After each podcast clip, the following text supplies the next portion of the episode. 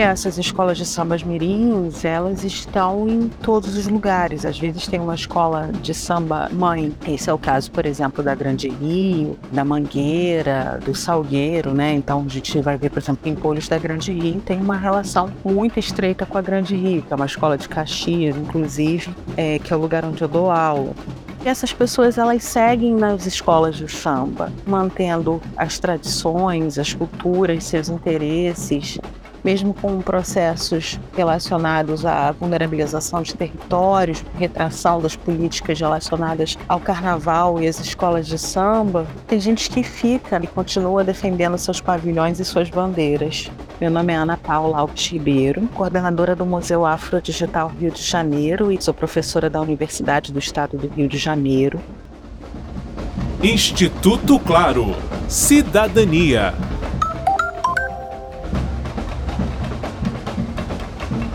Há quatro décadas, os desfiles das escolas de samba do Rio de Janeiro são fechados na terça de carnaval por escolas de samba mirins.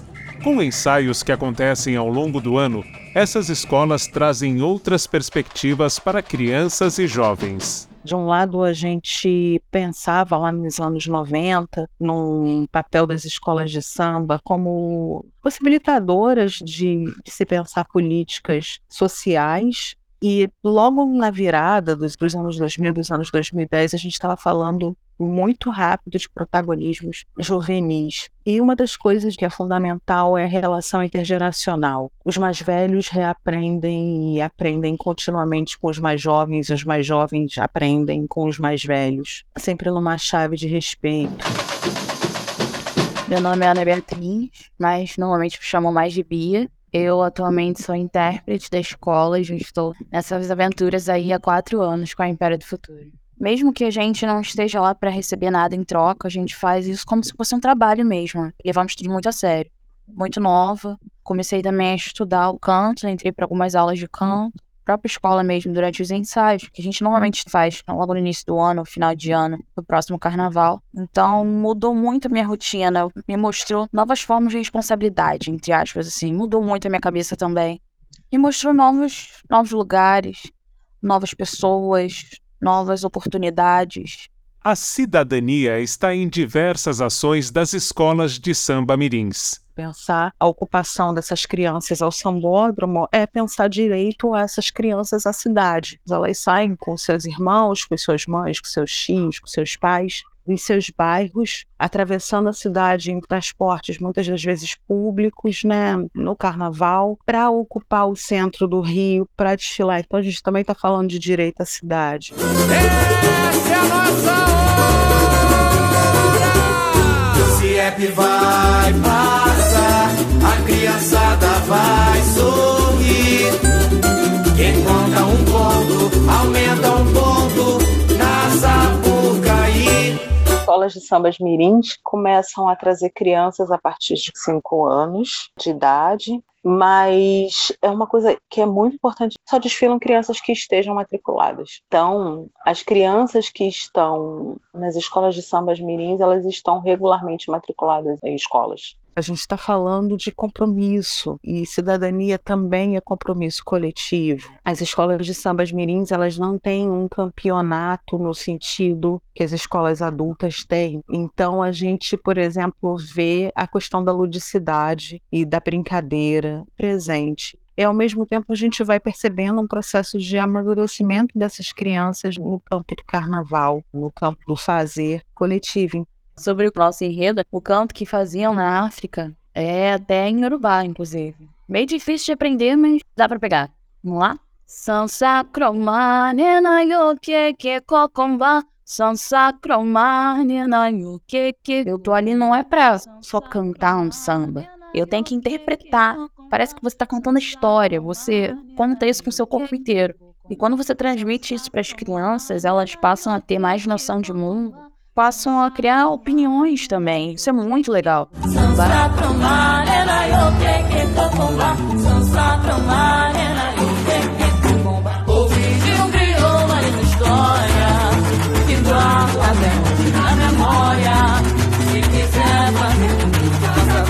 Partir desses direitos sociais, direitos políticos, direitos civis, a gente aprende muita coisa. A gente aprende respeito, autonomia, protagonismo, comunidade, o próprio futuro do samba e do carnaval.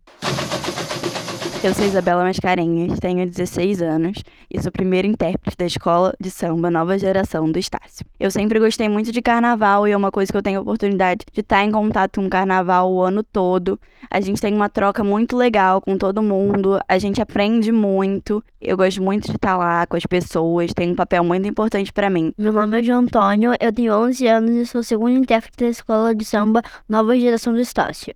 Fazia live com meu pai cantando e tocando violão. Um dia que meu tio veio aqui em casa, eu toquei para ele e aí ele falou que ia mostrar pro Joel, que é o presidente da escola. Num dia, falaram pra eu ir no ensaio. E aí minha irmã foi junto. E aí aconteceu, quando eu vi ensaio, me chamaram para cantar. Eu falei pra minha irmã pra ela também vir. Eu sempre gostei de música, de carnaval, então foi quase que a junção perfeita não raro a gente vai ver, por exemplo, enredo relacionando compositores da própria comunidade, cantores da própria comunidade, temas relacionados à história e à cultura do Brasil. Também tem muita coisa relacionada ao lúdico, né? Temas como circo, como parques, brincadeiras, aparecem nas escolas de sambas mirins. E vamos que vamos, nova geração! Vamos à rua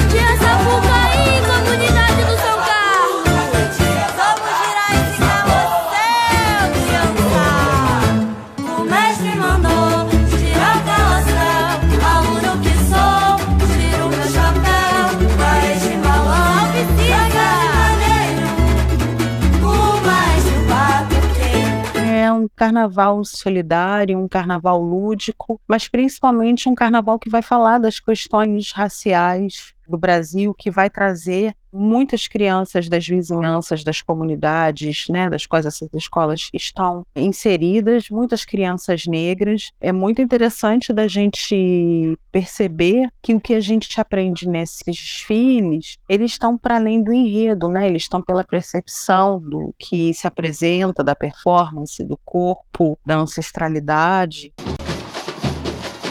As escolas de samba mirins do Rio de Janeiro são projetos com foco na criança e na juventude da cidade. A participação de dezenas de milhares de pessoas fortalece a cultura em torno do samba. Marcelo Abud para o podcast de Cidadania do Instituto Claro.